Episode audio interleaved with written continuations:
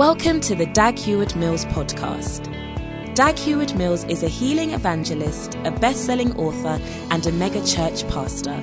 He's the founder of the United Denominations, originating from the Lighthouse Group of churches, overseeing over 3,000 churches across every continent of the world. He pastors the First Love Church, a vibrant church in the city of Accra, transforming the lives of thousands of young people for the Lord. Now listen to Dag Heward Mills. James chapter 1. And um,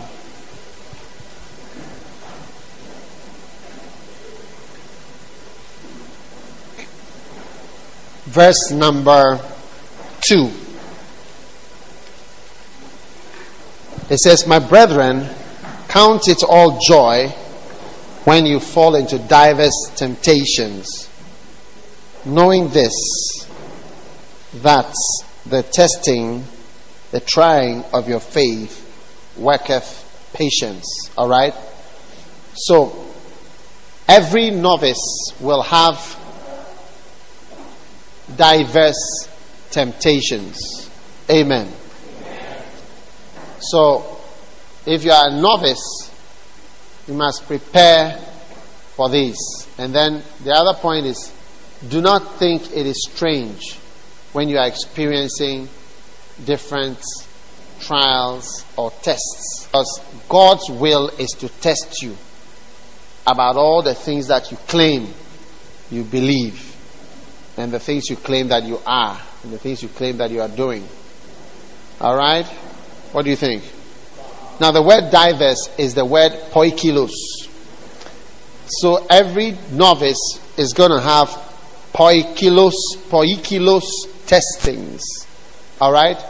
So we want to look at poikilos testings. What are the different kinds of tests that you should expect? Okay? Are you there? Very good. So as we go through all these different types of tests, you're going to be well prepared. Amen. To to meet them because you know that they are all different things that are in the Bible about the way God deals with his servants. Amen. Amen. Are you there? Yeah. Okay. Now, um, Second Corinthians, the first test, Poikilos test, is precious. And we are going through this when we finish the camp. I mean, as far as I'm, my section will be completed, all right? Then we carry on with the root camps. So, Second Corinthians chapter 1, verse number 8. Okay. Now, for we would not have we would not, brethren, have you ignorant of our trouble which came to us in Asia. Amen. That we were pressed out of measure, above strength. Okay? In so much that we despaired even of life. Amen. This is another thing that you have to expect pressure. So I'm going to give you about 25 or 30. How many are there? 25 or 30, 31, I see so far. 35 poikilos testings. Now, you may have done some tests in your school, but the test that God Himself has set cannot be compared to the test that your lecturers have set for you in your school. So these are the exams that God has set for you. Some of you will pass through some of them, Many of us will pass through many of them. But actually, I can tell you something. If you decide not to be in the ministry, you will not have many of these tests. Yeah, so that is a very good way of avoiding all these tests is to decide not to be in the ministry. You see, there are some things that come because of the stand you've taken. Peter and James and John and so on, where after Jesus had been crucified, they were living a quiet life. But the Bible says in Acts chapter 2, verse 14, but Peter taking his stand, Peter took a stand and he stood up with the eleven and said, Men and brethren, listen to me. These people are not drunk. And he took a stand with the 12 disciples. And that was the beginning. Shortly after that, he went to the temple and he raised up the crippled man. That one also became a problem. And then they challenged him, they arrested him. And in Acts chapter 4, they arrested him again. You know, they kept warning him and threatening him. But he wasn't being threatened before.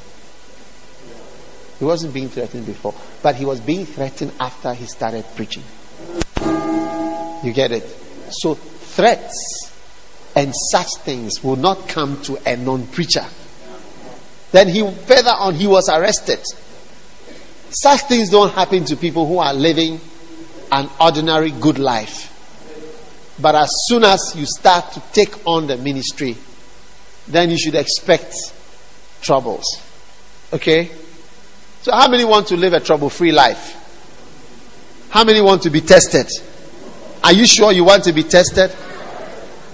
Huh? What do you think? So, this first test is one of the commonest tests. All ministers experience this and will experience this. All right? And it says, For we would not have you ignorant of our trouble. Amen.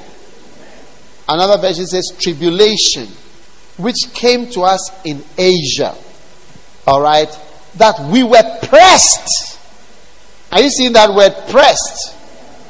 Pressed out of measure. Huh?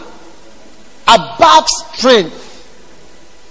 In so much that we despaired even of life. We were pressed so much that we didn't want to live again. We didn't want to live anymore. We're, pre- we're under so much pressure that it says out of measure. out of measure, like it's like I mean, if the thing had been done in a decent way, we could have handled it. But it was beyond the level that we were used to, the measure that we thought. Some of you think you have troubles, but there is a certain pressure. Out of measure, this measure you know, and above strength. When you say above strength, it's even above your strength to the point where we despaired even of our life. That's depression. I didn't want to even be alive. I came and understood myself. We were pressed. Can you survive pressure? Pressure cooker? Huh? I said, Can you survive it? That is it. Can you work under pressure? You see? That's what happens in the medical school. They give you exams under pressure. Within 15 minutes, they can ask you a book like this to answer any question. A book that is like this. Just take anywhere and just start asking you. Can you work under pressure? Can you be under pressure? like that. Something is pressing you here. Something is pushing you here. Something is blowing and you are still standing there. You are preaching. That's why I said that when I look at myself preaching on a video, I don't listen to what I'm saying, but I immediately remember the pressures I was under during that particular time. Because that's what I remember. It's not that I, I am trying to remember bad things, but I'm saying that it just when I see myself, then so I see myself sweating when I'm preaching, I remember something. Jeez. It wasn't easy for me. Above measure. Are you there? Are you listening? Yeah. So, many of us have worked for God in the school. But now you are going to work for God with other pressures. You see, you are standing here, something is pushing you here. Can I have about four people to be demons? You, one, two, three, four, come. You are going to press, come, you are going to press my shoulder here, push me here. This one to come here. Come to this side. You are pushing me you like this. Like Don't let me fall down, but push me. You are pushing me from the back. You are pushing me forward. And then you are pulling my legs. But don't do it too hard. Okay, so I'm preaching. All right, so everybody push slowly. You see? So I have to concentrate on my message. No, but your pressure is not much. You get it? So as I'm preaching, I have to go to the next point which is in Second Corinthians, which is in Second Corinthians. Because sometimes when you are preaching, sometimes when you are preaching, your, your mind will go to certain things as they are pushing you. Because the pressure that is coming from this blue guy is so much. But let's read verse 11. We, we are delivered from so great a death. For I bind this one who is putting my legs here. Jesus' name from so great a death doth deliver us, and we trust that He will yet deliver us. Can you preach like that? Can you preach like that? Are you ready to preach like that? That's how the preaching is. Most of the time, you may not know. I think that you can't see. All these are visible demons. They are invisible one that you cannot know because you are a novice. But when you are not a doctor, I can sit down with you and tell you about this, the blue one. And then the one which comes from the back. And the one which is from the right side. And then there's, there's one that comes from down. That one will not talk about it. Or maybe I won't even say it. Yeah. You get it? So that's that's the ministry. That's why you know there's a difference between lay. This is the excitement of ministry. Lay ministry is ringa ringer roses, going around and around and around nicely, coolly. But there's a realm where you see precious. Huh. Have you ever preached when you are under financial pressure? I'm not talking about, you see, you are a student. I'm talking about survival of life. I'm talking about the reality of your living existence, is what is in question. And the reality of the existence of your children is what has come into question now. It's not, I mean, that I don't have gari today, or I don't have a milk, or I don't have whatever, or somebody, or I'm broken, I, I have not, my parents have not sent me my, no! We're talking about real things have come in. Yeah. And you'll be preaching a normal message. Yeah. When Yonggi Cho came to Ghana, he was sitting by me and Pastor Oko sang that song. God's been good. You know how to sing it? Come sing for me. Sit down, gentlemen. God's been good. Just start singing. God's been good to me. Is that, is that the song he sang? No. God will take care of you. Be not dismayed, whatever betide. God will take care of you. And under his wings of love abide, God will take care of you.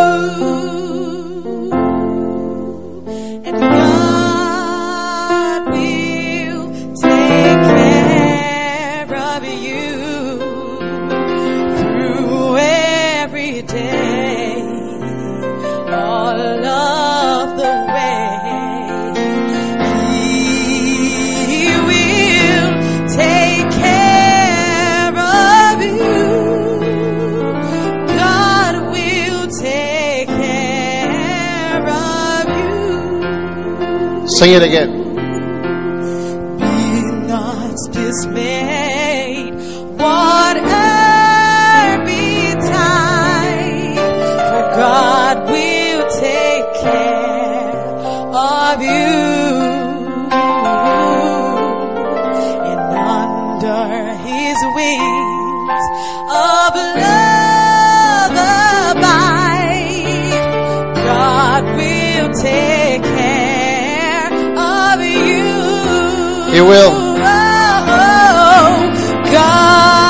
Will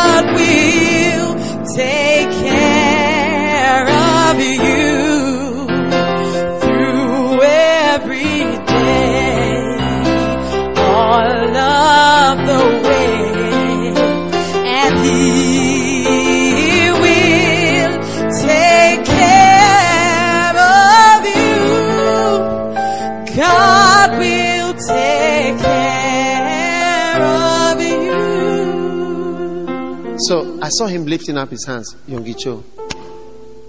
And I, I saw that he was quite moved. So afterwards, his assistant, the billionaire that he moves with, told, told me Dr. Chung was really touched.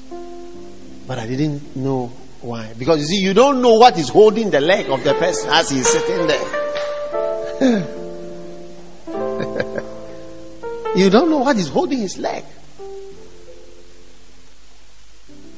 Then he told me his son was in prison.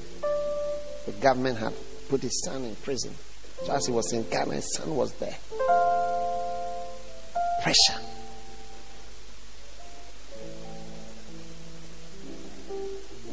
One time he spoke about how they sent about 100 accountants to come to investigate him for about 50 days. All of them were there at the same time.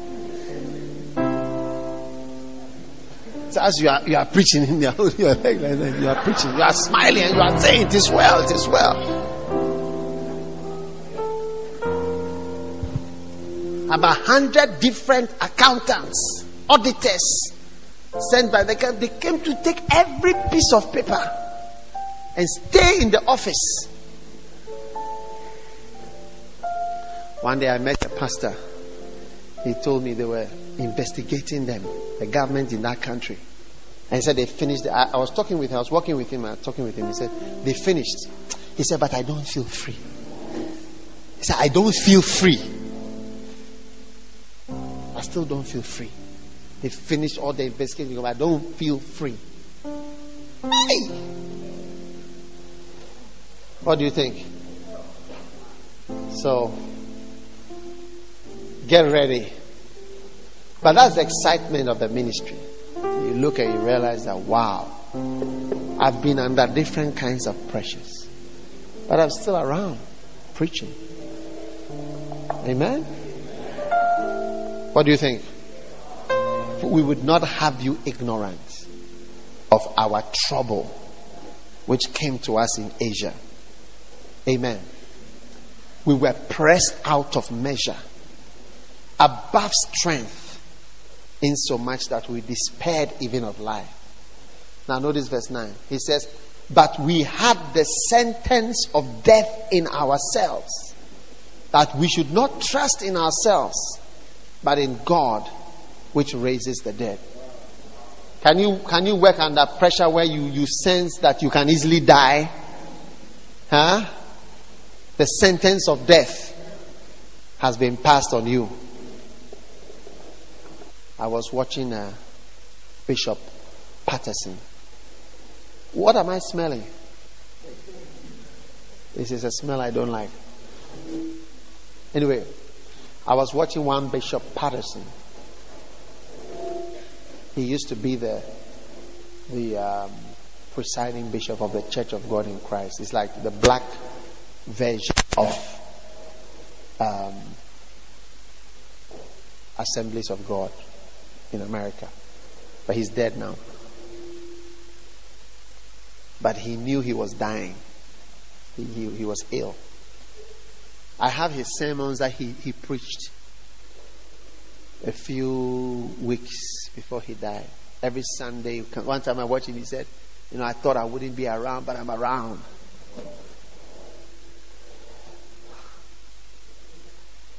One day he preached, he preached about Job.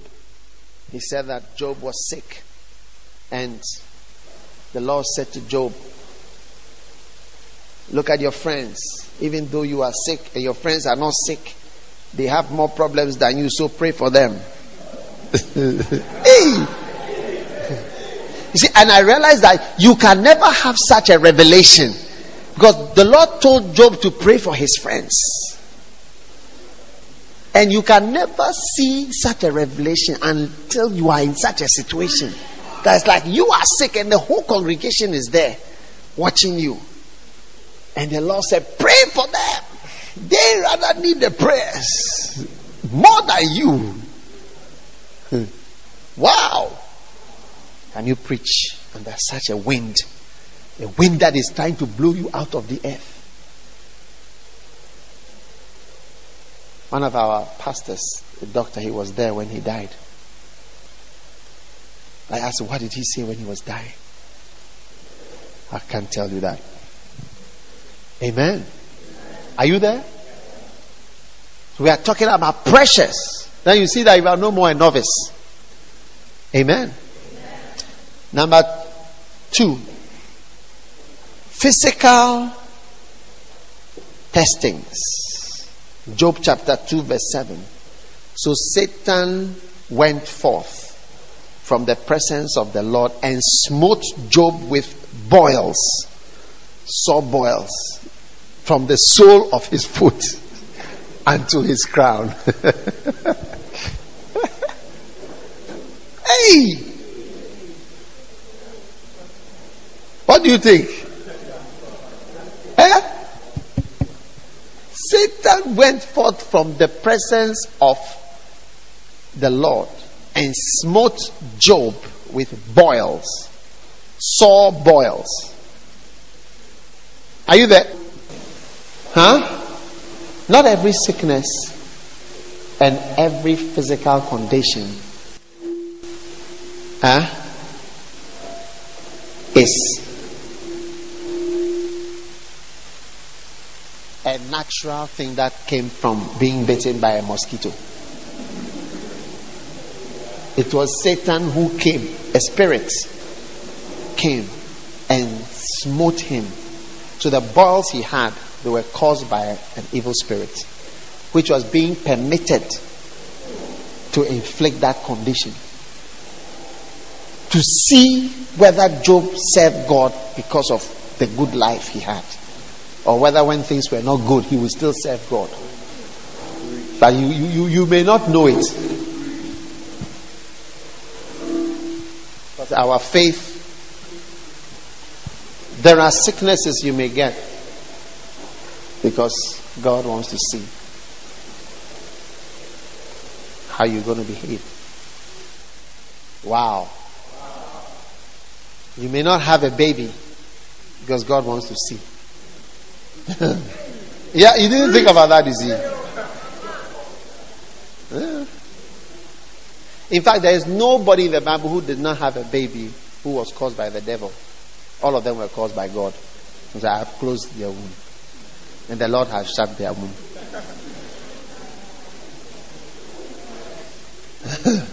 yeah, go read your Bible. The Lord. Because when things are good, you are flowing. But when there is a beast, then you are changing. But God changeth not. And He's trying to make you someone who does not change. So, although, so sometimes you see people laughing at somebody. They say, hey, look at that brother. Oh, God is angry with him. That is why that thing is happening to him. But sometimes God is very pleased with you. That is why that bad thing is happening to you. God really likes you. That's why He's let that sickness come. Sicknesses are caused by spirit, but they can't. You see, if, if evil spirits could have their way, we would all die next week. They, they need some kind of permission to gain, gain access to you. Papa Hagin spoke about how he was praying for a lady with cancer of the lung, and the demon was on her. And he had a vision, he saw her, and he told the demon to get off. And the woman was very lean, just about to die, lost every bit of weight. The demon went off. The cancer resolved, something advanced terminal cancer, stage 3, 4, 5, 6, whatever stage there is, dead virtually. He rose up from it. The demon fell to the ground, walked out in the vision. He saw, not, not in the, not in the, he was laying hands on the people. She, the woman was standing in front, but he entered the spirit and saw the demon. He said, Come out of the woman. Come, come down. And the demon came and walked out through the middle of the, of the church. You know? And so, it is possible not that it is possible. Demons cause physical changes. That's why the man, madman of Gadara was so strong that nobody could bind him even with chains. Physical changes. And so, physical things that happen in our lives, they are not as natural as you may want them to be. Many of them are spiritual in their origin and their effect. Are you there? So, It is not as we think. Sometimes you even have to die because you please God. God is so happy with you that he decided that you should just die now. Yeah. Are you there? So, physical pressures, physical sicknesses. The next one financial problems. So, missionaries who are listening, some of your financial problems they are testings to see how you talk. And look at them. Look at how they are enjoying. And look at us, how we are suffering. We don't have food to eat. Financial. That's why I say that be sure before you come. It's like when you marry. If you marry and things are not easy, you still flow in it. You stay in it. I mean, we are we don't have money, but we are in it. We are not going to break. You don't blame. Eh? If I had followed, I had followed somebody like you. Like by now, I would have been this and I would have been that. All those are evil spirits gaining access to you. When my wife married me, I had nothing. She also had nothing. When you get married, you marry by faith and you trust God. When you come into the ministry, you come in with faith and you believe God that it shall be well with me. That is all. Do you understand what I'm saying? Yes. You believe God that it shall be well with me. Amen. Can I have a better amen? And while he was yet speaking, Job chapter 1, there came also another and said, The fire of God is falling from heaven and had burned up the sheep, the servants, and consumed them. And only I am escaped to tell thee. Job chapter 1, verse 16 and 17. And while he was yet speaking, another came and said, The Chaldeans made out three bands and fell upon the camels, and have carried them away. Yea, and slain the servants with the edge of the sword. And I only am escaped to tell thee. So you can have financial, the sheep are gone, the camels are gone. It's a new stress that you never had before you see it. So if you are not prepared, don't come. That's why I'm not lowering the standard to get a lot of you to come and be in full time ministry. No, I'm putting it at where it, it is. If you can jump, come and let's jump. Because this is the time that your bones are working well. What do you think? Is it powerful? The next one, grief. Poikilos. It says, don't forget, James 1 2 is a verse. count it all joy when you experience diverse, different kinds. Poikilos, totally different. It's like grief is different from financial, different from pressure, is different from sickness. All they are all different precious and testings for a man of God. Amen. What do you think? Is it a very exciting idea? How many are becoming more excited to work for God? As I'm saying the things, you are also saying, eh, we will not go away. We will not go away. That must be your, your mind, your spirit. As they are saying the things, eh, we will not go away. We also know what is good. We were not born yesterday. We also know what is good. We are coming. Point your hand at me and say, You cannot drive us away. Point your hand and say, You cannot drive us away from the, from the ministry. Point your hand and say, You are trying to scare us, but we cannot be scared. Yeah, that's it. I say, Look, I cannot be frightened away. Yeah. That's it. All these big, big things you are saying, we are not moved by them. Yeah. But I'm also not going to lower it. Now there came a great wind from the wilderness in Job chapter 1, verse 19, and smote the four corners of the house, and it fell upon the young men, and they are dead. And I only am escaped to tell thee. And Job arose and rent his mantle and shaved his head and fell down upon the ground and worshipped. Hey! All his children were dead. Huh?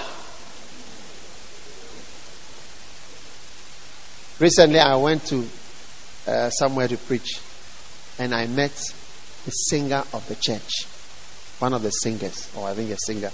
She sings, and her husband also sings or plays. I don't know, one of them sings on in the church. And they came to sing a song. But before they came, the pastor who was sitting by me, you know, I cannot hear myself. Just give me a little there. Right. Right, right, right. Very good. Thank you. Great. Are you there? Truth stands.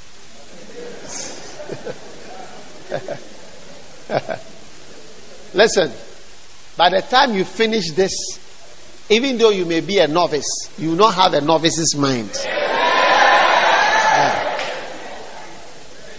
I went to preach somewhere, and then the lady was about to come and preach, sing.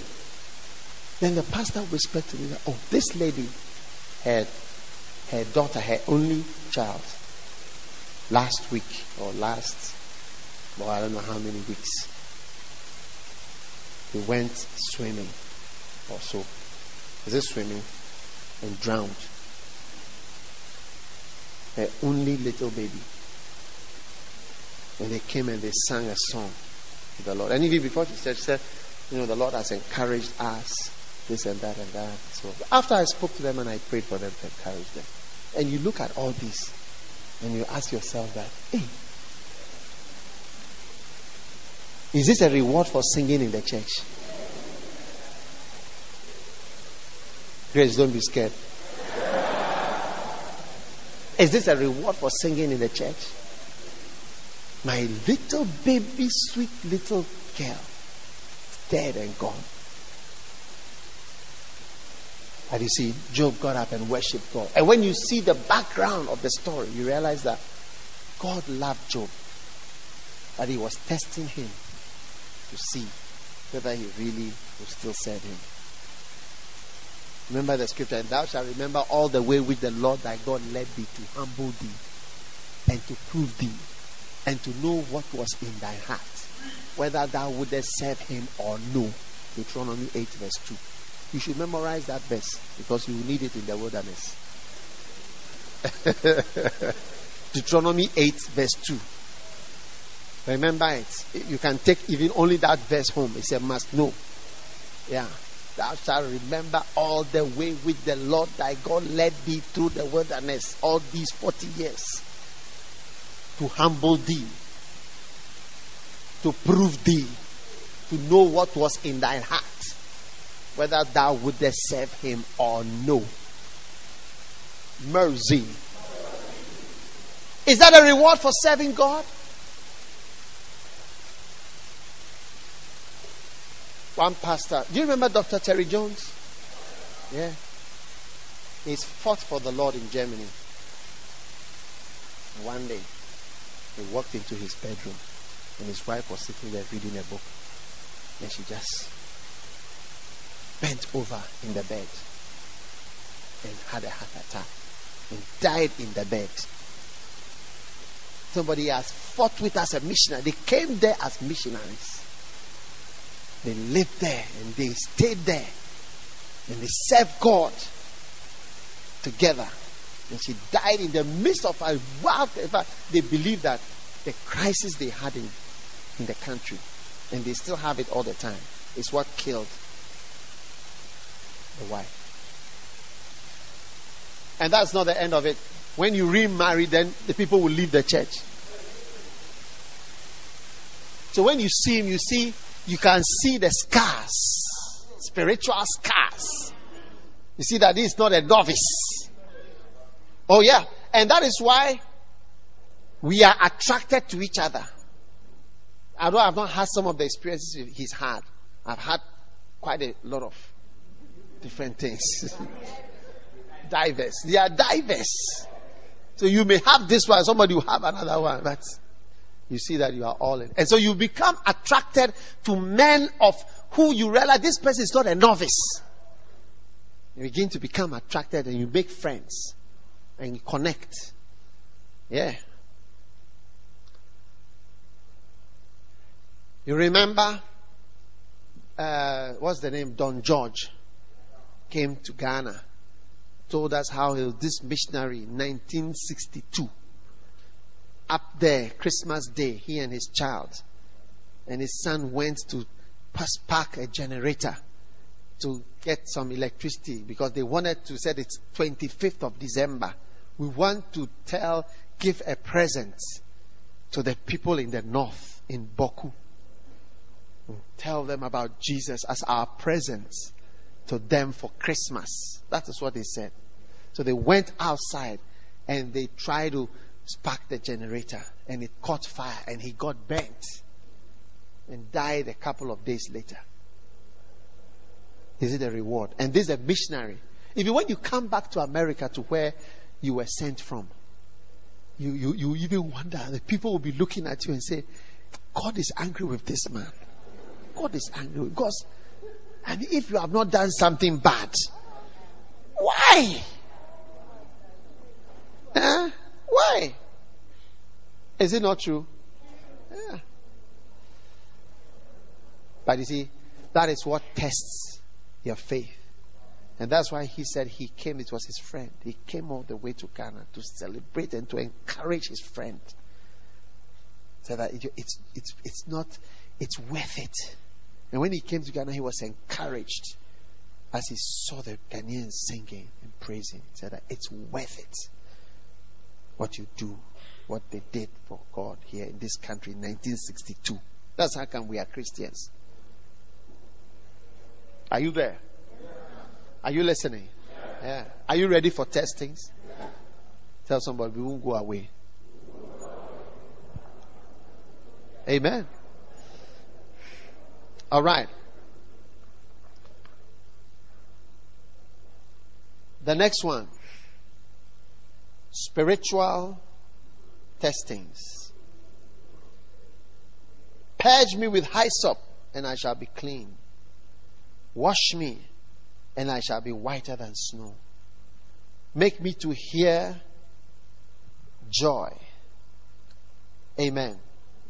And gladness that the bones which thou hast broken may rejoice. Psalm 51. Hide thy face from my sins, blot out all mine iniquities. Create in me a clean heart, O God, and renew a right spirit within me. Cast me not away from thy presence and take not thy Holy Spirit from me. Restore unto me the joy of thy salvation and uphold me with thy free spirit. Create in me a clean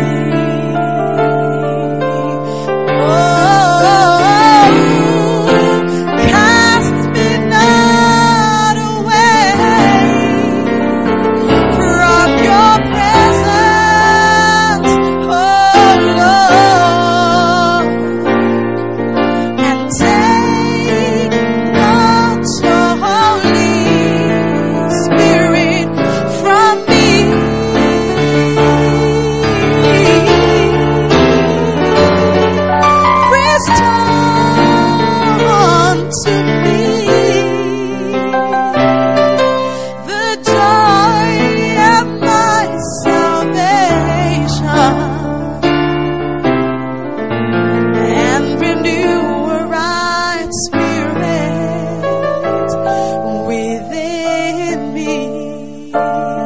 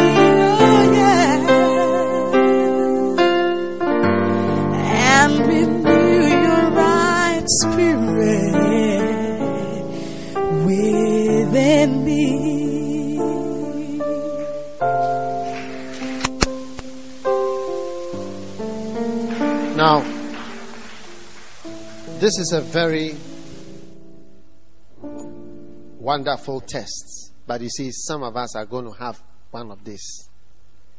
David said, Create in me a clean heart, renew a right spirit. He knew that his spirit was wrong. You understand? But sometimes, when you do the right thing for a long time, or you do the right thing all the time, one day you may make a mistake and you may sin. And some of us are going to experience sin as a, as a test. You see, you are sinful. Whether you sin or not, you are sinful. You are beastly. Even if you you don't know it. And some of us even need to experience sin. Don't get it wrong. Someone, when we went to the camp, they told us to experience sin. So I'm going to experience sin. I'll be back. No. No, no, no.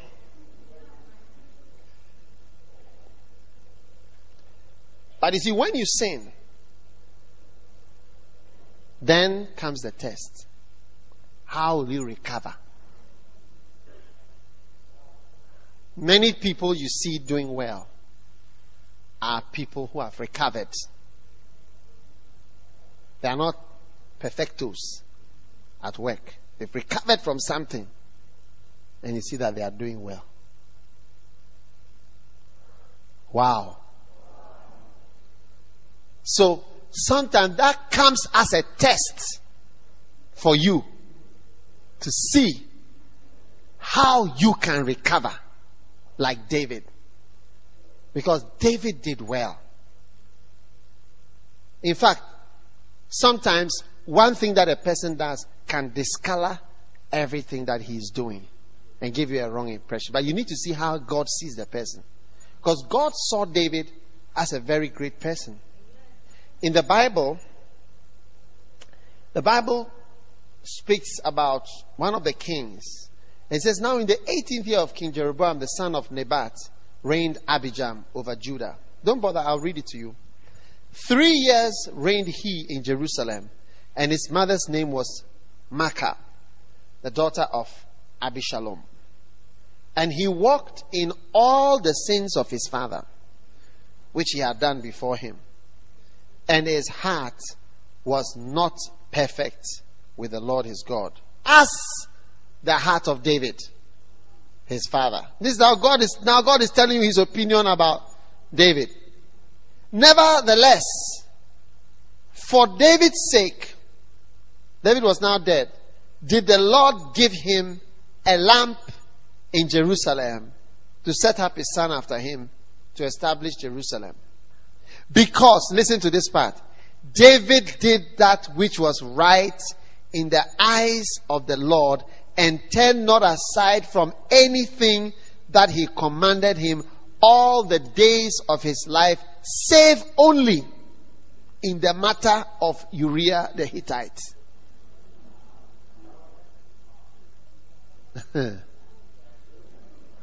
Kabazoria. That is, this is God's, how God sees it that David did well. Save only in the matter of Uriah the Hittite. This was his mistake. And even in that mistake, there were prophecies. There because through that mistake, many of the prophecies about the Messiah and how he that has eaten bread with me has lifted up his heel against me, all those scriptures were things that happened to David when Ahithophel, his friend and his counselor, turned against him. There were things that David said, but they were all prophecies of what would happen to Christ. So even through all this, his God's hand was there. And you see, all the psalms that are written, they are they are, David was a prophet, and they are the psalms of someone who repented and came to God and said, "Create in me, create in me a clean heart, renew a right spirit within me, cast me not away from Thy presence, and take not your Holy Spirit on, from me. Restore unto me the joy of Thy salvation." and uphold within me thy free spirit. Wow.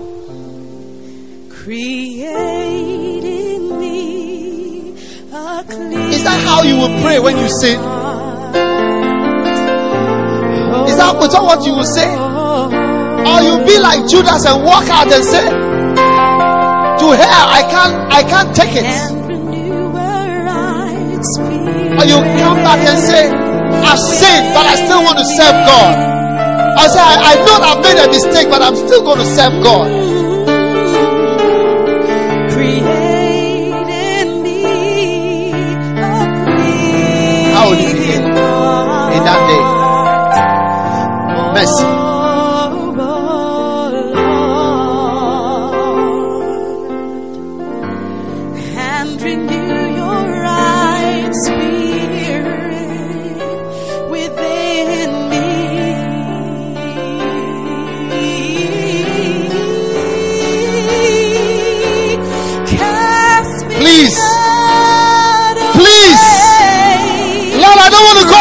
Away. Where will I go if I go away from you, Lord? I'm coming to you, Lord. I'm coming to you, Lord. I'm not leaving, Lord. I'm not changing my mind.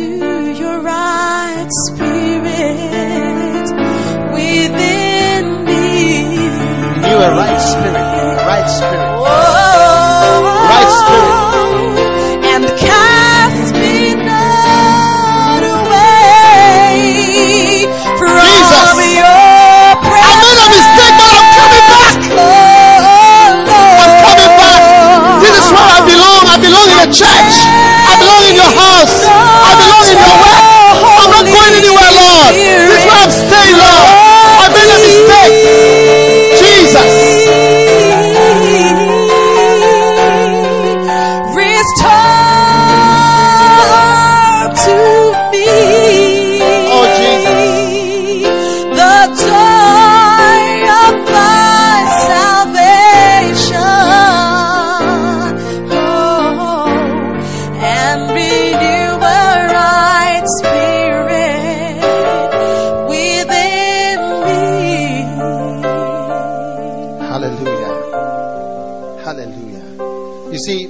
the Bible says the strange woman, the adulterous woman, she eats and she says, I have done nothing wrong.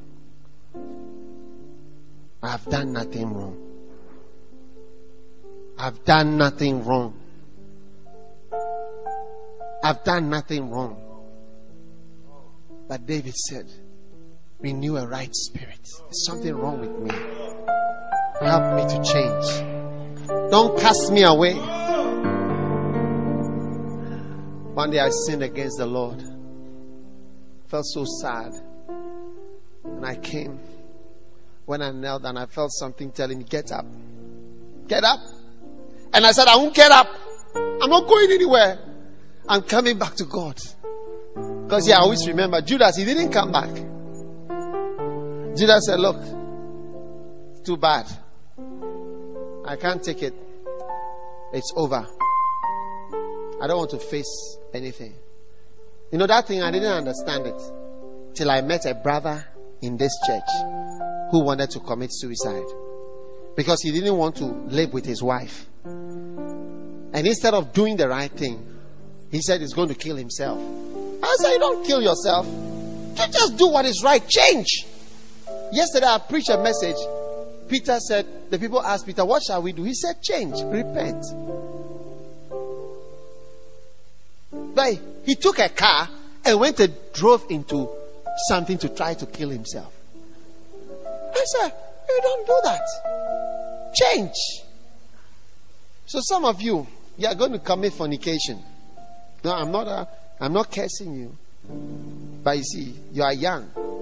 So amongst us here, some people will. Some will commit adultery. Some will not survive. But you see, I'm showing you that you see there is there is a person there. He does well even after that.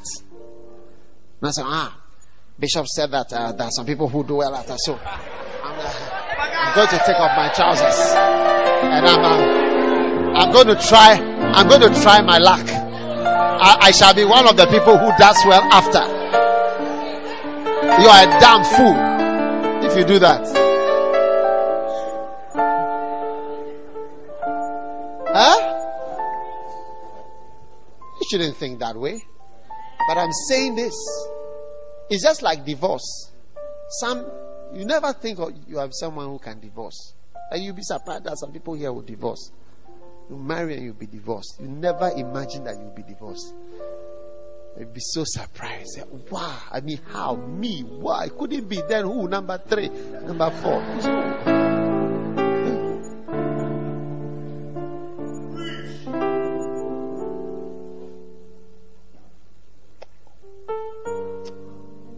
But when that day comes, and you realize that now I'm lying down here like the prodigal son eating with pigs, with swine. What will you do? You be like David and you say, Cast me not Which means I'm not going. I'm not going. From your presence. I'm not going. Oh Lord.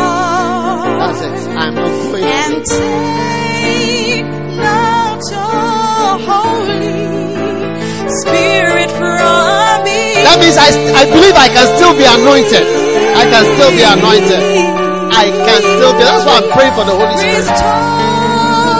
Unto me Shimalaba Yabalobo the joy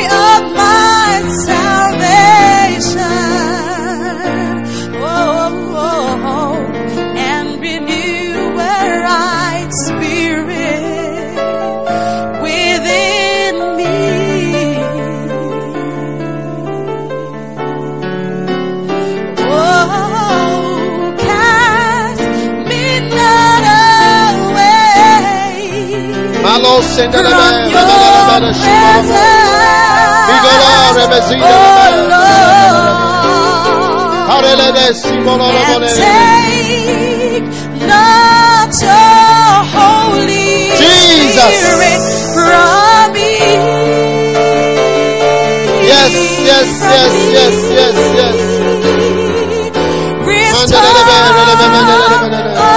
unto me Jesus.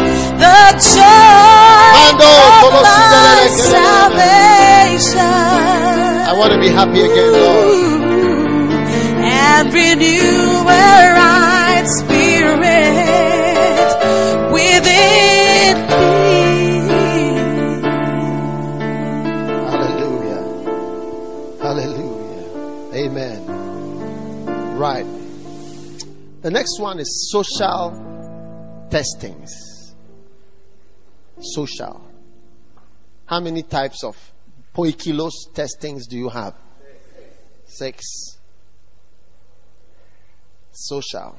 In Acts chapter 2, verse 37. And now when they heard these things, they were pricked in their heart, and they said unto Peter and to the rest of the apostles, Men and brethren, what shall we do? Then Peter said unto them, Repent and be baptized, every one of you, in the name of Jesus Christ, for the remission of sins, and you shall receive the gift of the Holy Ghost. For the promise is unto you and to your children and to all that are afar off, even as many as the Lord our God shall call. And with many other words did he testify and exhort, saying, Save yourselves from this untoward, or another version says, crooked generation. Amen. You see, society, right, is going to be another test for you. Whether you can pass the social test of coming out of your society, your group, your generation. That's why he said, be saved. But be saved from your generation. You see, there is a generation of students, and you have to be saved from amongst them and saved from them. Because the way the trends are, everybody is going this way. Maybe everybody is going to London. Everybody is going here. Everybody is going to the bank. So your salvation is not only being saved from your sins, but as Peter was rightly pointing out, be saved from this generation. It's like there's a large mass running this way on the Broadway. Be saved from them and be different from the rest of them. Christ's salvation for me was not just salvation from my sins, but even further than that, I was saved from a generation of medical students. Yeah, I was extracted from them. And even as I was going with among the Christians, I was taken out of them. It's not easy to take yourself out of a group. Did you hear me? I said it's not easy to take yourself out of a group. Everybody is going this way, and you, you, you are taken out of that group alone. And it's like, what are you doing? Ah, I'm doing this, I'm doing that. It looks so crazy.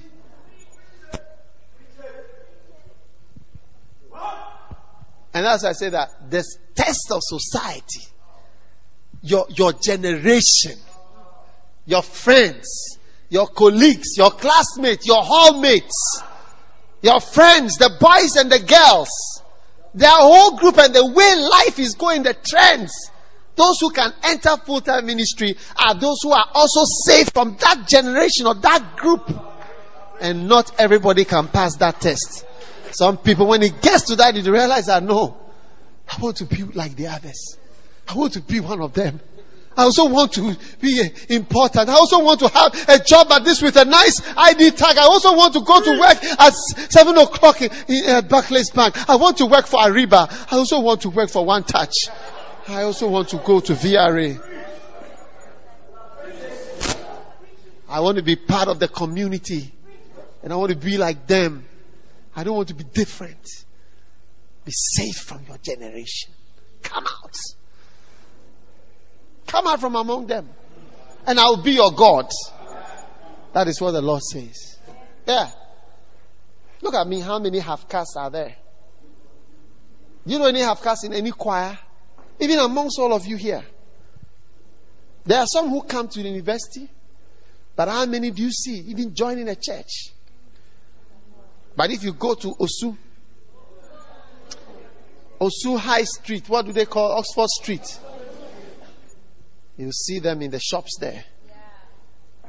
Go to the swimming pools and go to the clubs, the gay clubs, the night clubs, and the different places. They are there. Rapping girls, riding motorcycles, smoking and drinking and taking drugs. They are there. And where did I come from? I was saved from a group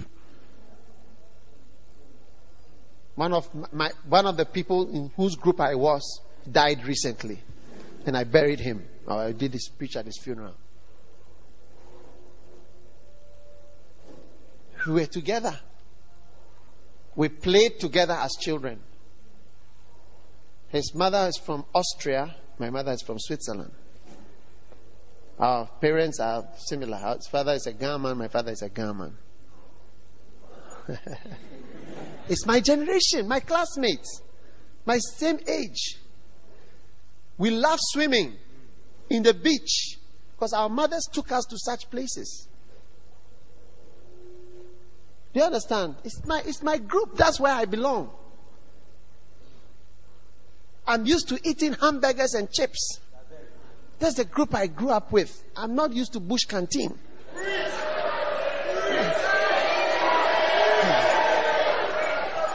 But God had to extract me. Do you understand what I'm saying? From the society which I belong to. I'm telling you, it's not easy. For people in that category, they, they see me as a, a lunatic. That's what I'm used to. Hamburger and chips. And hot dog and chips. That's what I'm used to. but God took me out. And I was saved from my society. Yeah. And none of my sisters were saved. They were all look at me like strange. I would come home. My sisters were in love with Michael Jackson, Lionel Richie, and so on. They're all his posters. Because of that, I know Michael Jackson's music quite well. They had all these videos that I, I would just watch what, and his poster, big ones in the rooms like that. I was a stranger now in my house. Yeah. I was being saved from my family and saved from my generation. Today they are all saved. But that's how I got, that's how I came to know Michael Jackson. And even some dances and other dances that they have, I, I used to watch it at home. I didn't have to go far.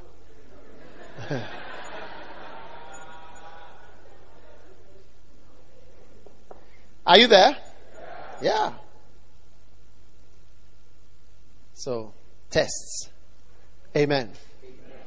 Then the next one, um,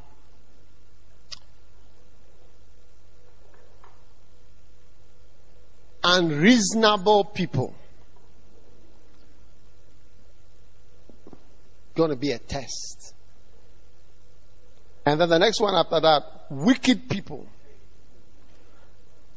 Now, if you turn with me to Second Thessalonians chapter 3. What am I smelling now? There are different smells in this place. It keeps changing.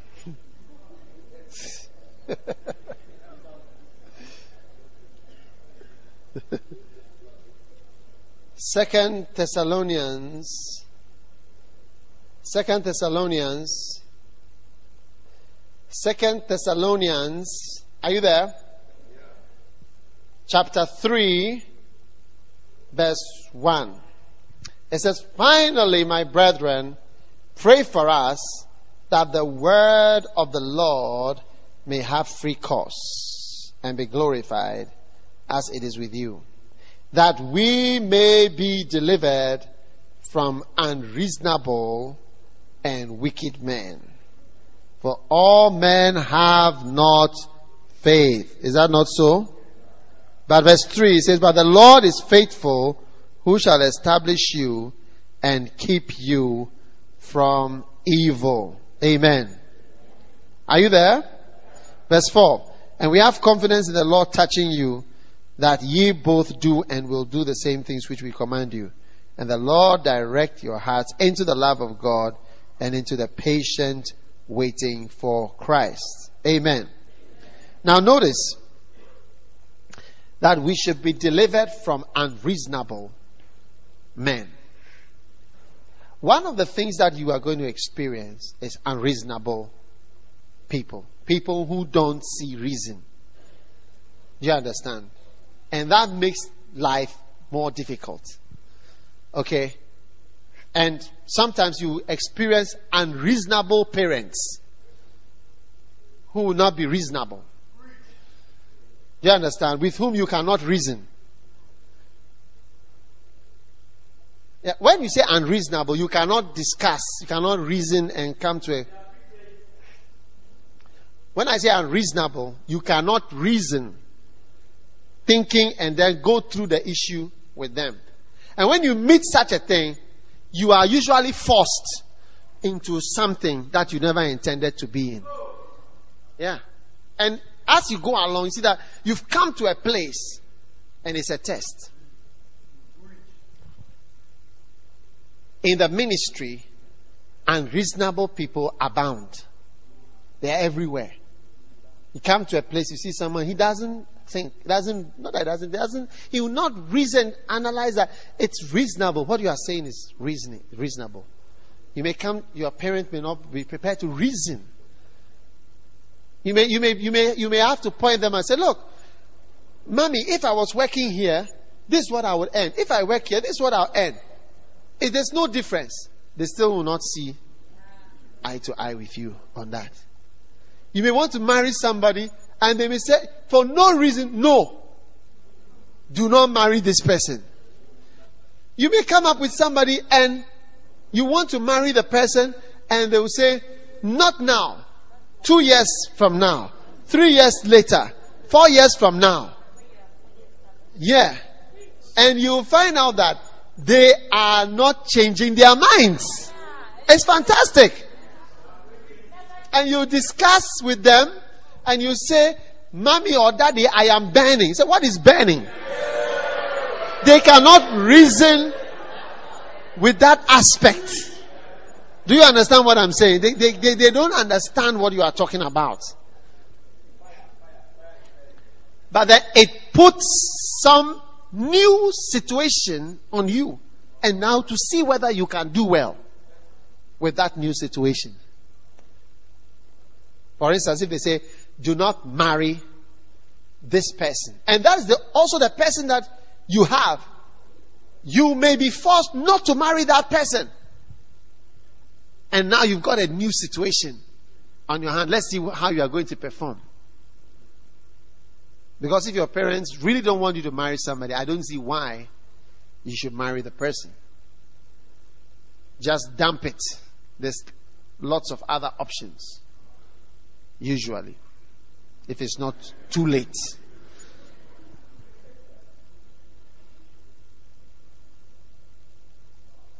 And I tell you, whenever you meet an unreasonable person, see, you are going to go straight. And then you met an unreasonable person, and the person says, and you ask, Can you please move? Because there's space here. And the person says, No. You move. Then you explain to him that you cannot move your leg to the right or to the left because of something here and something. But you have got space here. So move. He said, No, I will not move. So now you have a new situation. What are you going to do? It's a test.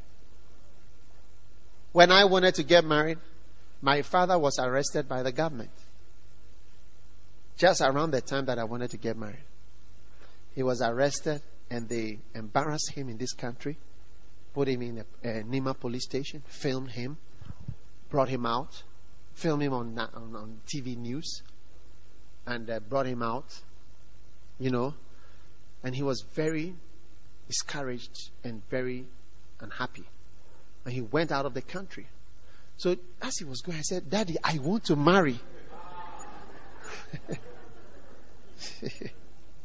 He said, marry.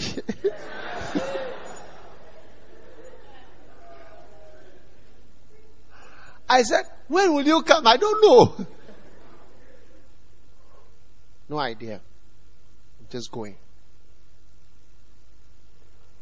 So now here was I. I have been burning for the last four years. And now the fire, fire service are tired of me. I've been calling them. Every day I call them. Now they are saying we won't come again. What am I going to do? Do you understand? I was in a tight situation and I had to take some decisions. Because I realized that if I don't take care, I'll do something that I don't want to do. Yeah. You get it? Yeah. So I, I had to take something. So in the end, by the time I got married, I got married in a way that I wouldn't have gotten married. But I got married. I got married because I couldn't know. I didn't. I couldn't discuss it because somebody who has been arrested and he feels his life is in danger also does not have any plan. Well, you can't blame the person. Are you there? So, ladies and gentlemen, a time will come it will put you into. So, it's interesting to watch the different people how they behave. Sometimes you come up, your parents, your parents say, "I don't want you to work in a church." How do you go about it? There's a way to go about it. Easy. It's a very easy way to go about it. But that's your test. You got to pass the test. You got to pass the test. Don't come and say, eh, my mother said, if you, those of you who have, have boyfriends, girlfriends sleeping around and so on, do you ask permission? Do you know, you know how to do it? You come home with somebody's sperms in you. You just keep smiling. You move around. Nobody knows what is happening. And you are just moving around. But now, now, when you are going to work for God, you come up. My father said this, but as though you are the most humble, obedient person, always doing what your mommy and your daddy says. Suddenly you have become, and then it's like pastor has to come and get involved. You are hypocrites. And you want to do things, you do them. And you find a way of doing it. So that your parents will be sitting there and you see that you are doing it. But when it comes to the work of God, they say, My mother said that I shouldn't. So I want to see if, Pastor, you can come and see my mother for me. Your mouth like I should come and see your mother with you. Come anywhere to see.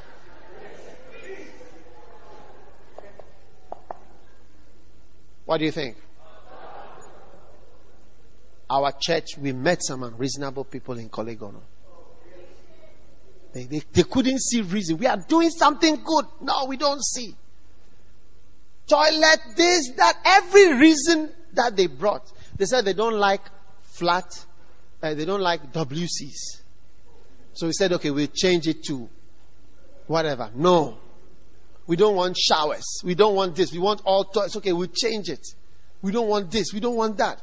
They said, we have taken the, when we did the tour, they said, we want the car park.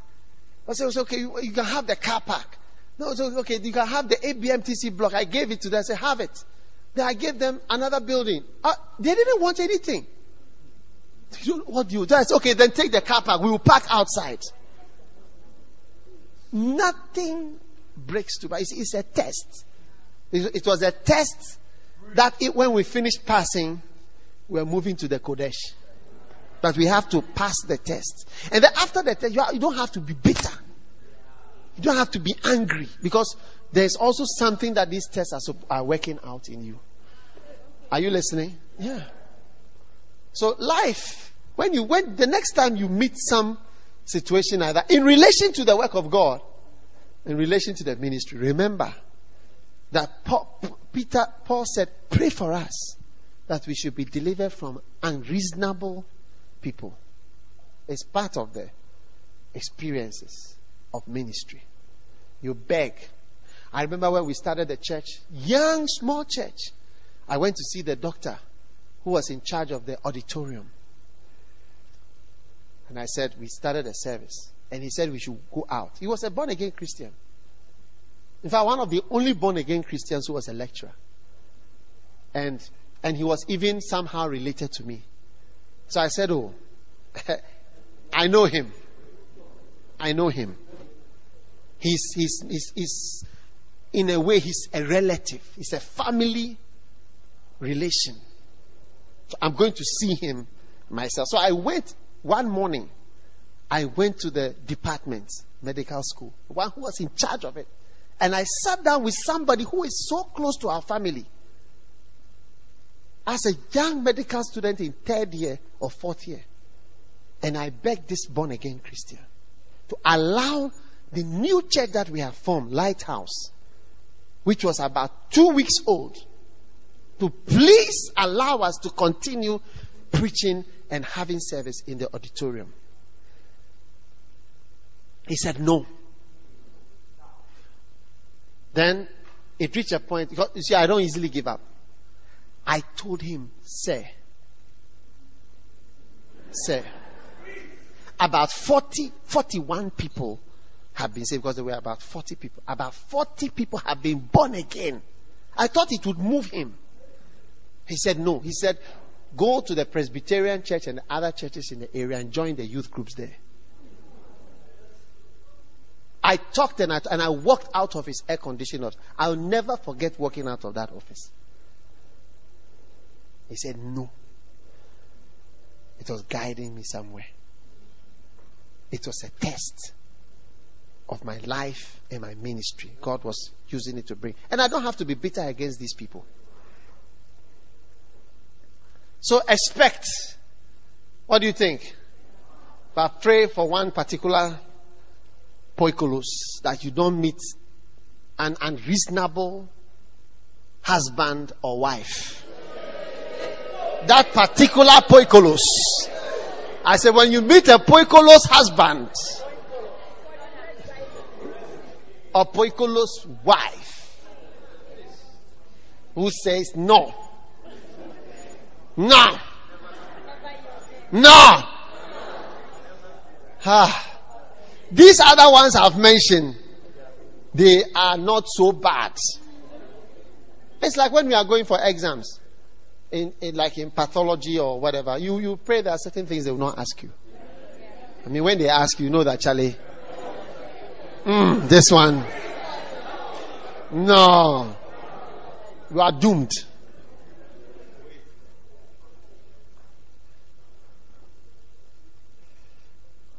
Or when they want to fail you, they will ask, bring something.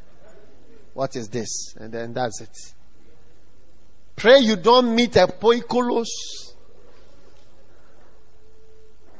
wife or husband. I want to go to church. No. You are, you are having an affair with the pastor.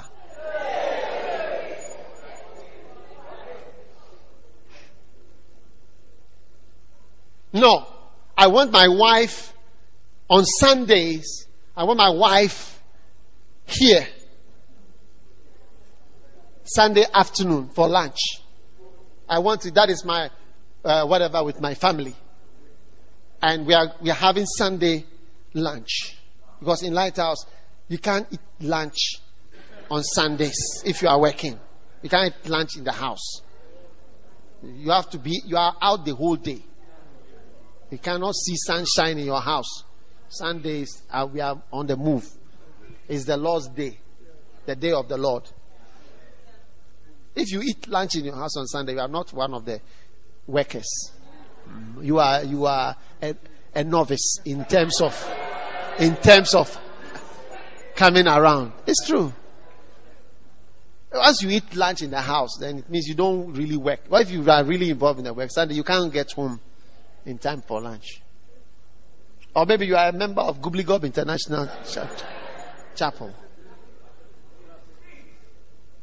Hey! Unreasonable. No reason. One day I met a poikilos, unreasonable wife. She said she was leaving her husband. I wrapped her. She said, still. Hey, I you see when I read when I meet because you see I tell you look I can bargain almost anywhere. Many times people have asked me whether I'm a Jew or whether I'm a businessman or am I a pastor and so on. When I'm bargaining for the church. So I rarely meet people that I can't bargain through. Do you understand? But I've seen some. One day I, I went to see a certain beloved. She was the beloved of one of my beloved brothers. And I went to I went to talk to her. In fact, I took a plane. I took a plane. I actually flew to a country to, to, to meet her and to talk with her. And it was the last decision. And I, I, I wrapped the girl. I talked to her to change something. Hey, I remember we sat in a restaurant, just the two of us together. Yeah, many years ago. I talked, I said, look, you have to change your mind about this for our brother's sake. I talk and I talk. Never say die. Never agree. Never yield. Never say yes. Never say no. So I took a plane back to the brother. And I went to give him the news. I said, brother, it's a very difficult case. She will not agree at all. She will not yield. I told him, brother, the case is too bad. You have to leave it. So he left it. And I said, let us think again. We are going to dream again. So we started to dream. And we dreamt of another vision. Because the never say die had to pass. Because poikilos unreasonable. I say poikilos unreasonable is one of the highest levels.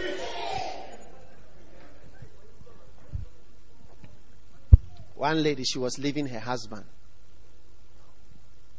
And the son came to beg, Please don't leave us. And the, the son started quoting the scriptures that she has been quoting. She said, No. Yeah. So, one of the things when you are in a relationship, start testing your beloved to see whether there is a poikilos reasonable somewhere.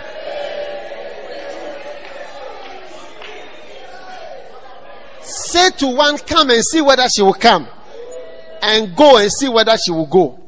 Because even if today, when you are not married without the familiarity, and you say to one, come, and she cometh not.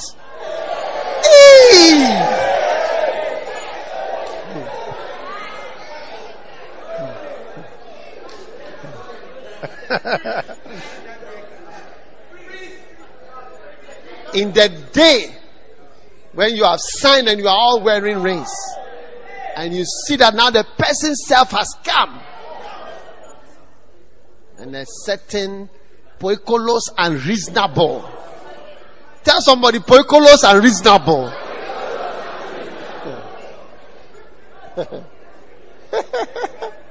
hey!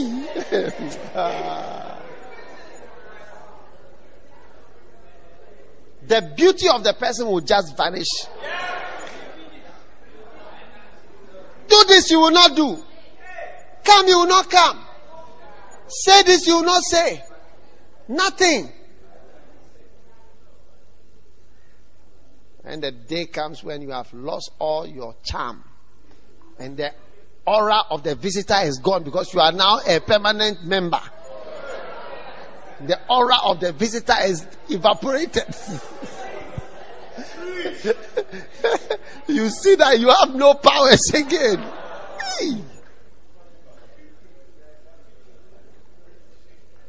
It says, Pray that we may be delivered from unreasonable and wicked men. For all men have not faith. Not every man and not every woman has faith in God. When you have faith in God, you will not be unreasonable.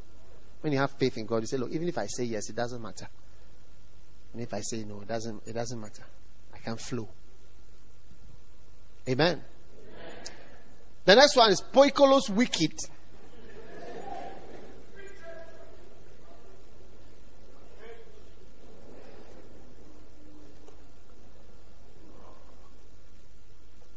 There are some people that you are going to meet wicked.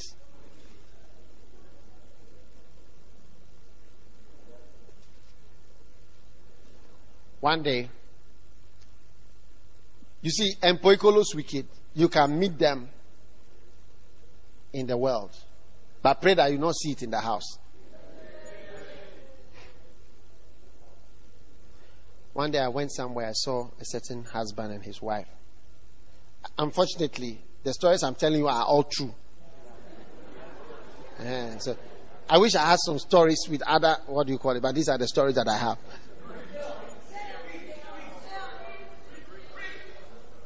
And you see, I know most of the young men you cannot, because you are novices, you cannot understand what I'm saying.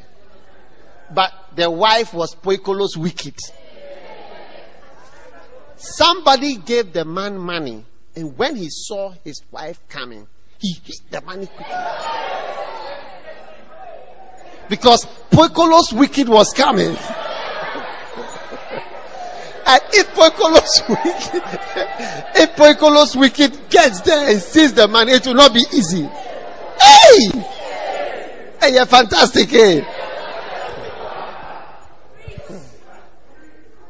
So, but all these, you see, they are all part of your testings. Sometimes God has ordained it to really take you through so that you really see what you are made out of. In fact, an elderly person, eh, you have to respect the person. People have seen things. That's why they, their joints don't move. Man, that's why they can't do new jumping that you are bringing. They cannot jump. Because they, they, they have been beaten. They have had some experiences. All of you here in 10 years' time, what I'm saying, if you are not in the ministry, you not want to hear it. Ten, just 10 years from now, you, you see that your bones are creaking. It's true. The next one afflictions. Therefore, in Second Corinthians, well, it says, Therefore I take pleasure in reproaches. Amen. Are you there for are you there?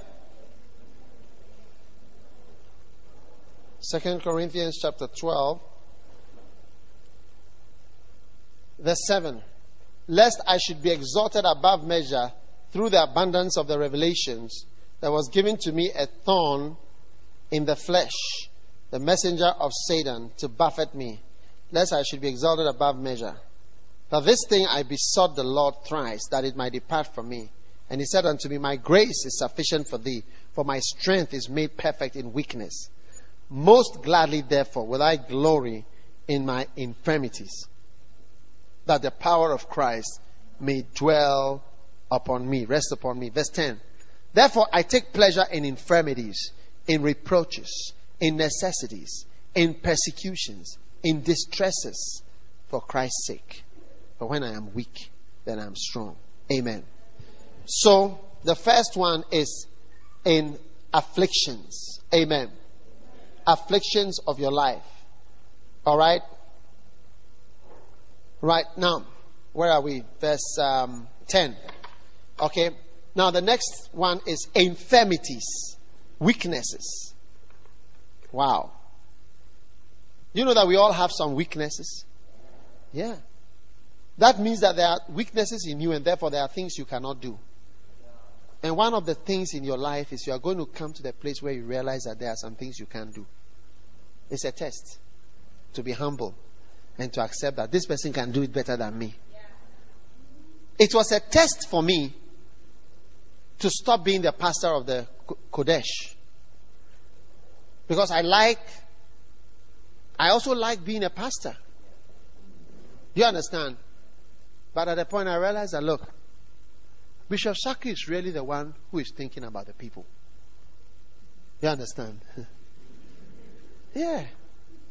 He's the one who is thinking about it. He cares about the people. He knows their houses. He goes there. He's always going to dedicate somebody's business, somebody's shop, somebody's house. And I don't have time for all those things. You get it? And you begin to realize that, look, I am not doing this thing. I can't do it. And that's that's one of the greatest tests all of us here are going to have. Many of you, there are things you cannot do. I remember when Pastor Cole came to work with us at first. He started out doing this, then after that, that, and after that. And many of the things he couldn't do them. Till he came into what he's doing today. Then we found out that he's the best youth pastor that we have seen. apart from um, apart from one or two others, he's the only person I know who people buy his tapes to listen to. Apart from myself. And children buy tapes to soak in his messages. Yeah. it's wonderful. Children buy his message. And then children are in other churches and they want to come to him and they speak of him as though he is God. What Pastor Oko says is what they know. See, but you see, and I've never had that with other youth pastors. But when he tried other things, he came straight from school. He asked for Hide. He said, Look, this is my dream to serve God. When he finished tech, I think he did national service for three months. And then he was with us.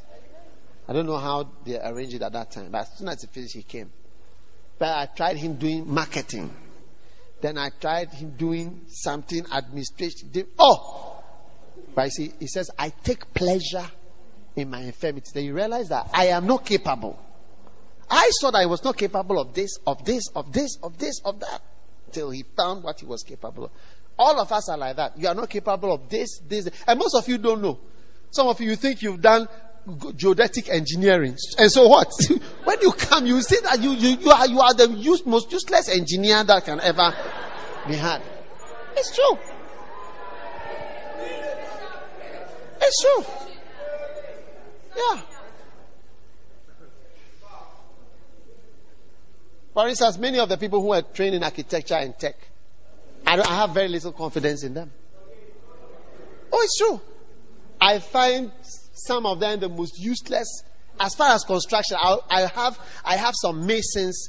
If you put those architects, five, I can mention five of them. You put them there, I'll choose my mason to work. Oh, oh, no, I'm not joking. But you will not know what you cannot do. I have buildings I can take you there, I can show you these architects have built, and they have just wasted our money. They have just wasted our money.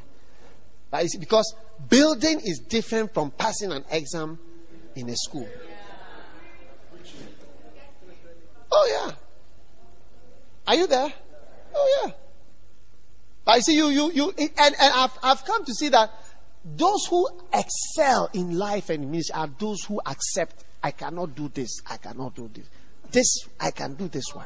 This one, I can do it. Those are the, those are the highest performers.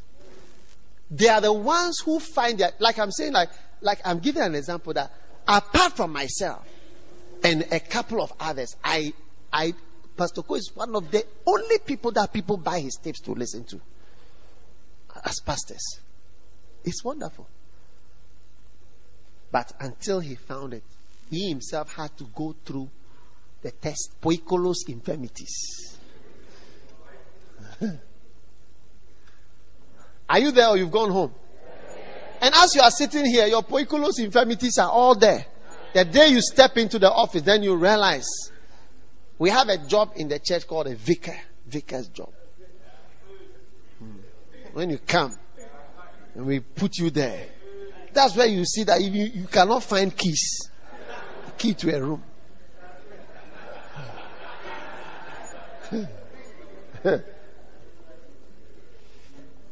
we have had so many people. It has been the down, that job has been the downfall of many people. Many people have tried that job and have fallen. It says, when you fall into diverse poikilos temptations. that you, you, you would not know. So I, I realize, you know, as I go along, I realize some, some of the things that I'm not, that's why I'm not learning how to type. Because it, it is not my gift. Do you understand what I'm saying? Yeah. And then computers.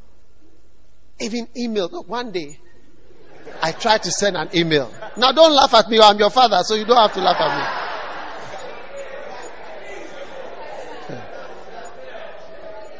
Look, I tried about two hours to send a mail. I don't know whether it was the system that was not working. And when it says, and I was not sure whether it, it had, up to today, I don't know whether it works. so I don't try such things. I know that I'm not a computer uh, specialist. Do you understand what I'm saying? Yeah. Everybody and what he can do. What do you think? I don't, I don't count money and I don't carry money. I don't have money. I don't have money. I don't have money in my car. I don't have anything. I just have my phone. Should in case I need, I will call you. Even if I have to buy granules for 2,000 cedis, I don't have. Because I don't have it. That's me. You get it? Yeah. I, I, if somebody said you are bringing money, I say, oh, give, give it to them. I, I, I, they, they, they can count it. so that my money will not mix with church money. Uh-huh. As some of you, money has been mixing with church. You have been eating, eating tithes. You have not learned, you have not learned up to now that you cannot mix the two. You have been eating church money and tithes. So your weaknesses they are there. But when you can and when you are good at identifying when they bring you a job which involves seven of your weaknesses, and your job the job has to do with seven of your weaknesses. You see, and you have learned through a test and through difficulty and reality that I am not good at this thing, and they bring you the new job has involves seven of your main weaknesses. You say that look, this job, eh, I like God, but this job, I cannot do it. Poikilos infirmities will not allow me to do it.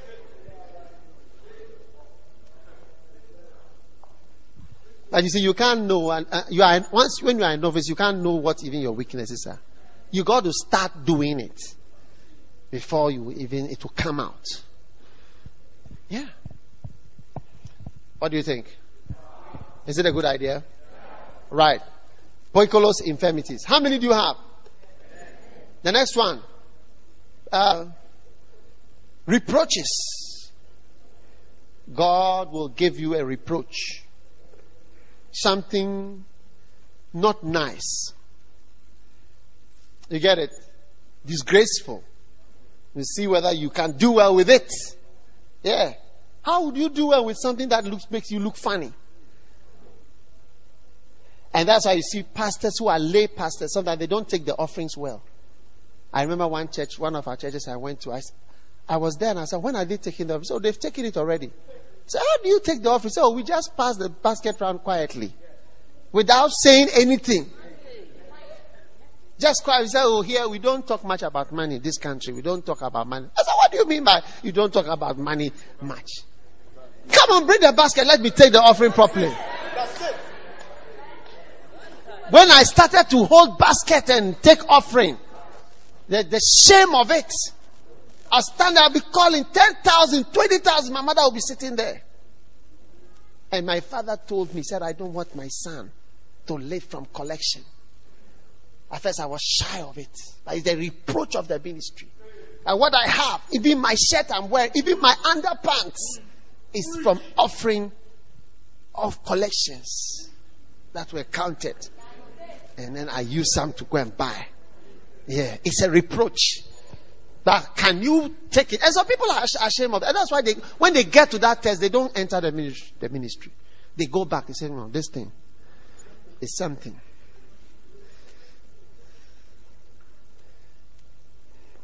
One brother, he, he entered the ministry. And some people brought him presents, some money. He was not used to such things. Because you are used to working and then you get up. So when they brought him, the money. He took the money and counted it, divided it into three, and gave it back to, to the people. I said, What are you doing? I told him, What are you doing? Then he was there in the church. Somebody brought him a, a, a, some material or something, I mean, a gift. He brought the person, brought the material. Then, when he took at the thing, he said, Oh. So he called the person. He, he called the person, said, Come. And he took the thing and he gave it back to the person. Said, I'm sorry, I cannot receive it. I cannot receive it. Hey! It's, it's like he, he, could not even receive a gift. He didn't know how it is done. So I called and I said, Brother, that is how it is. Oh. yeah, that is how it is. You see, you, you, you are now nothing. People will give you material. They will give you milk. They will give you tuna. Last time I came home, somebody has given us tuna. I said, oh, open it. Let's eat it. open it and let us eat it because that is what God has given us. it's a reproach. It's like it's like there's somebody who is, is not educated or he doesn't have any serious job that just gives bananas, yam. Sometimes when I'm eating yam in the house, my wife will tell me, This yam, so so and so brought it.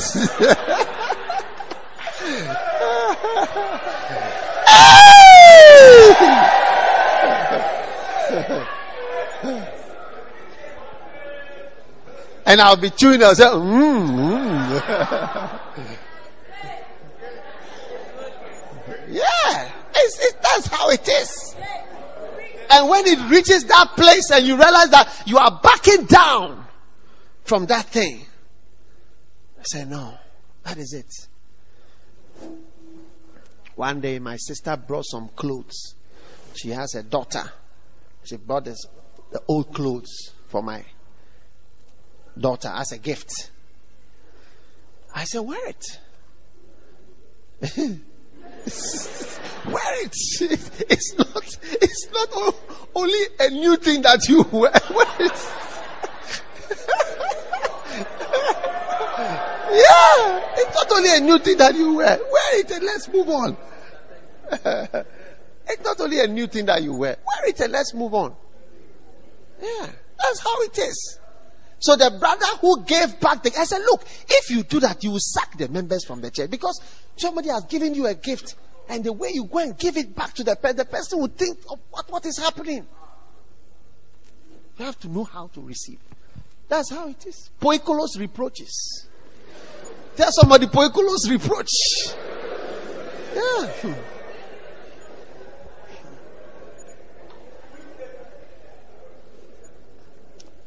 Then the next one, in necessities.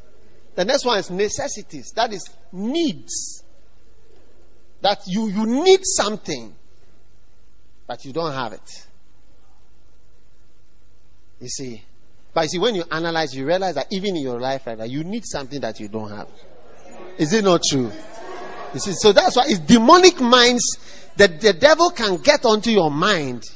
In your, use demons can come to give you a demonic mind when you are working for God to, to let you feel that everything you don't have is just because you are working for God. But if you look at your practical life right now, you realize that are you not broke sometimes?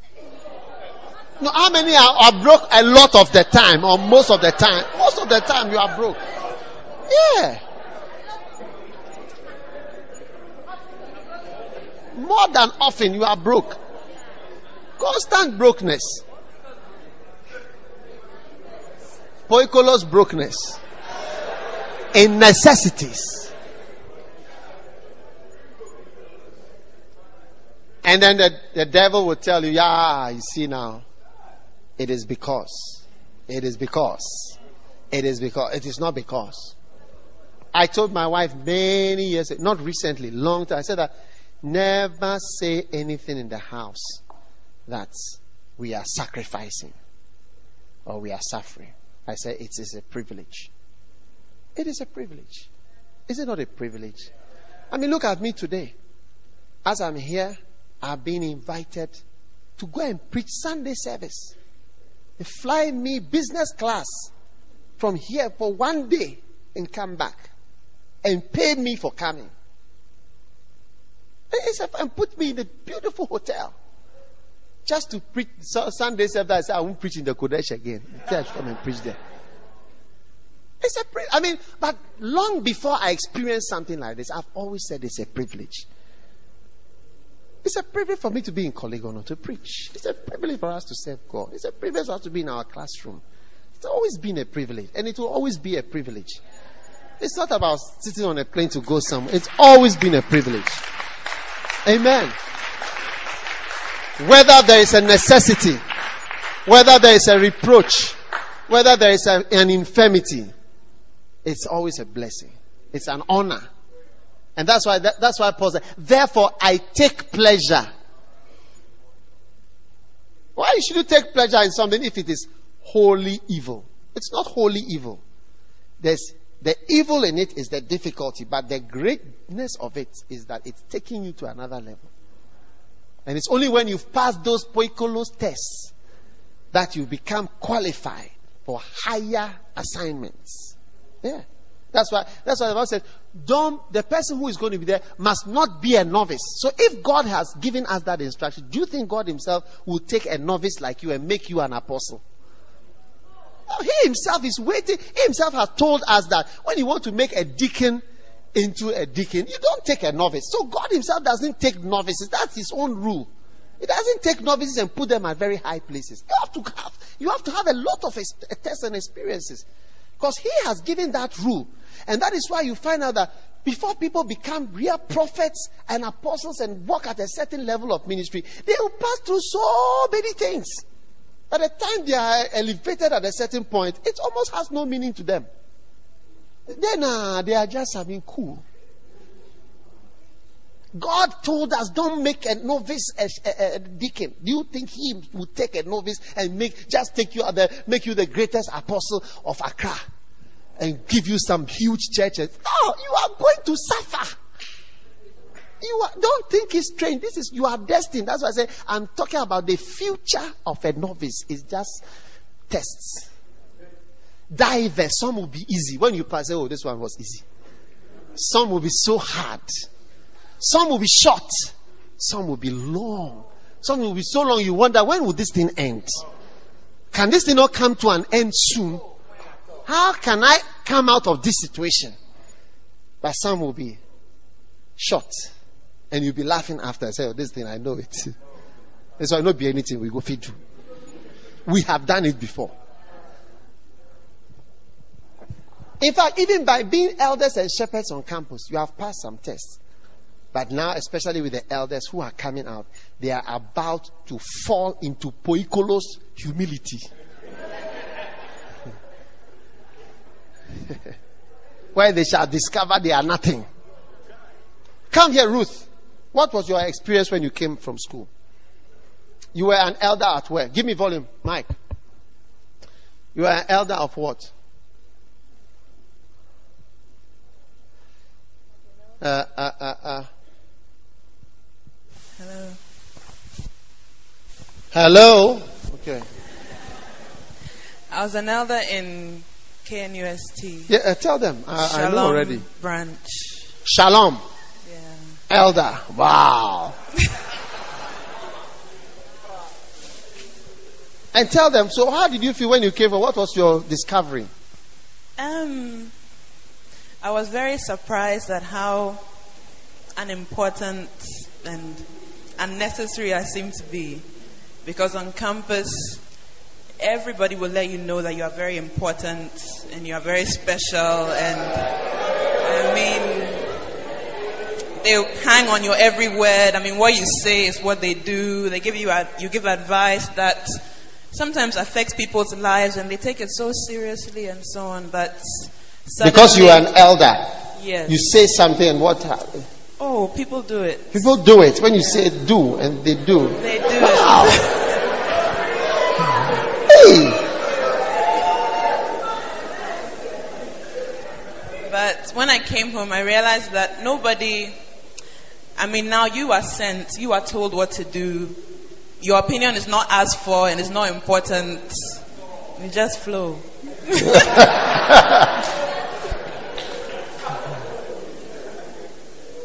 Is it not amazing? So, which poikilos did you experience? I think it was the um, maybe the reproaches, yeah. Because I think when I first came, I think the administrator I was working under immediately was very choleric as well, and so on my first day I, I was shivering. I mean, I was wondering that, hey, how am I going to survive this one? But with time, the Lord, the Lord helped me. Uh, all right, all right, all right, all right. It's powerful. Okay. Have you turned it off? Okay. Amen. Amen. What do you think? All right. Poikilos or poikilos, whatever. I think poikilos sounds nicer than poikilos.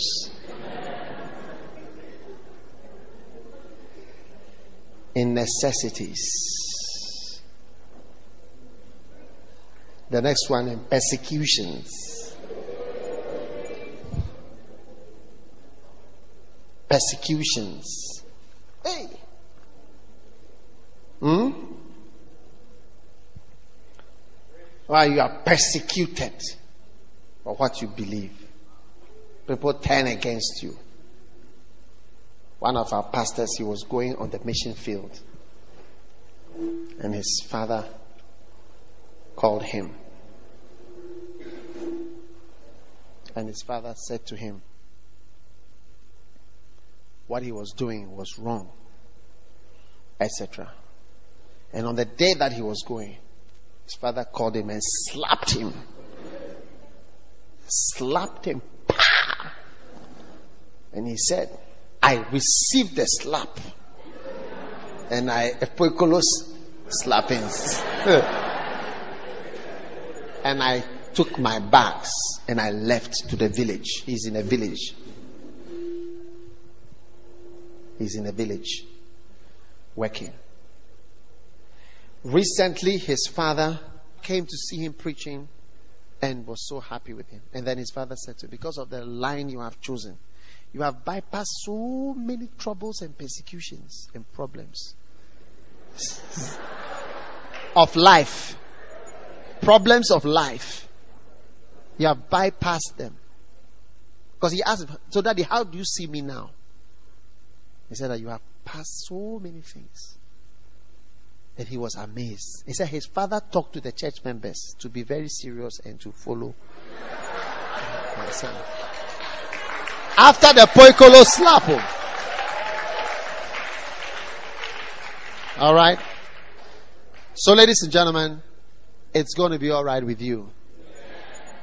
What have you been through? What have you suffered? See, one day when Bishop Duncan Williams was telling me, he said, It's not about what you know. He said, What is what what have you been through? And then he, he literally said, And what have you suffered? What have you suffered? He said, I'm not interested in what people know and what they have and so on. He said, What have you suffered? What have you been through? But you see, that, that's why I'm saying you must decide now. Decide young and decide forever. Decide now, decide young, decide forever. This is my line. And stay with it to the end. See where it will take you. There is no experimentation. Decide and and damned if you are damned. Because when I mean where I am, eh, I can't. If if Christ is not alive, I'm doomed. I tell you. If it is not true, Charlie, it's like where I've reached, like I cannot come back. Do you understand what I'm saying? Yeah, I cannot turn back. I'm too far. So it has to be real. Hey! I've based my life on this thing. Do you understand? And it's like I'm, I'm, I'm giving it all. I'm giving my best shot. I'm giving it all. And I'm just banking that it is true. That Jesus is alive. Jesus is real. God is alive. Heaven is real. It is good to serve God. I'm putting my last belief on that. Yeah. what about if it is not real? I haven't seen God before. Billy Graham. He said he was a preacher. He was a Christian. But one day, he was walking on a golf course. He's a young man. I don't think he was playing, but he was just walking there. He said he got to one of the greens in the night and he laid down on the green. And he said, God, I will do it. Our preacher said, young boy. He said, from that day, he never looked back. He said that when he said, I will, serve God. He said there was no sound. He said there was no, the birds continued to make the noise. The wind was blowing as it was. The leaves were moved. There was no, like, God has heard it. There's something happening eternally shaking. There was nothing. He said, but he just knew in his spirit that that was it. He was a preacher and he was destined to be a preacher forever. Most people who do well in the ministry, they decide young. This is my line. It's a line. I say it's a line. It's a line that can be followed to its logical conclusion. And Billy Graham chose that line. He's 89 years old now, still alive. He's preached even in Ghana. He's preached in Kumasi. He's preached all over the world the gospel of Jesus Christ. Yeah. Wow. Are you listening? You too must be able to see a tree and stand under the tree or lie down somewhere and say, Lord, from today, I belong to you. All the things they are saying, none of them, not even one, can take me out of your calling and out of your service. Not even one. I am all out. Yeah. You understand what I'm saying? Are you blessed today? Good. We are going. How many do you have? Persecutions. The next one. Distresses. I'm distressed. Distressed. Frustrations. To be distressed is to be frustrated, to be disturbed, to be unhappy, to be to lose your composure, to be unsettled, to be flustered by this whole thing. Can you survive going through all this? Stand to your feet, everybody.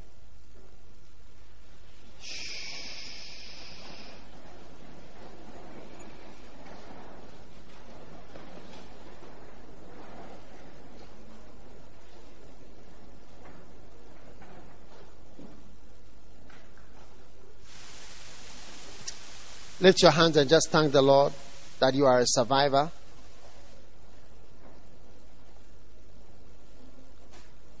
Mamba zandolo bar. Perele belele belele belele belele belele belele belele. Zendele berede shemene. We give you thanks, Lord. We give you praise, Jesus. We give you thanks, Lord. We give you praise, Lord. We give you thanks, Lord.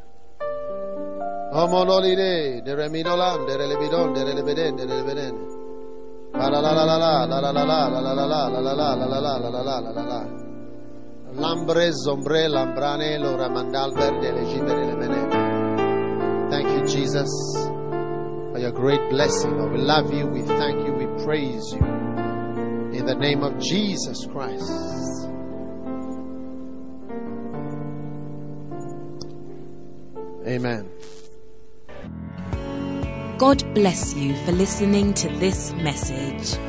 Visit www.daghewardmills.org today for more audio and video messages, information on upcoming events, and so much more. Make sure you subscribe to this podcast to receive new messages every single day. And remember, God has not given you the spirit of fear, but of power and of love and of a sound mind.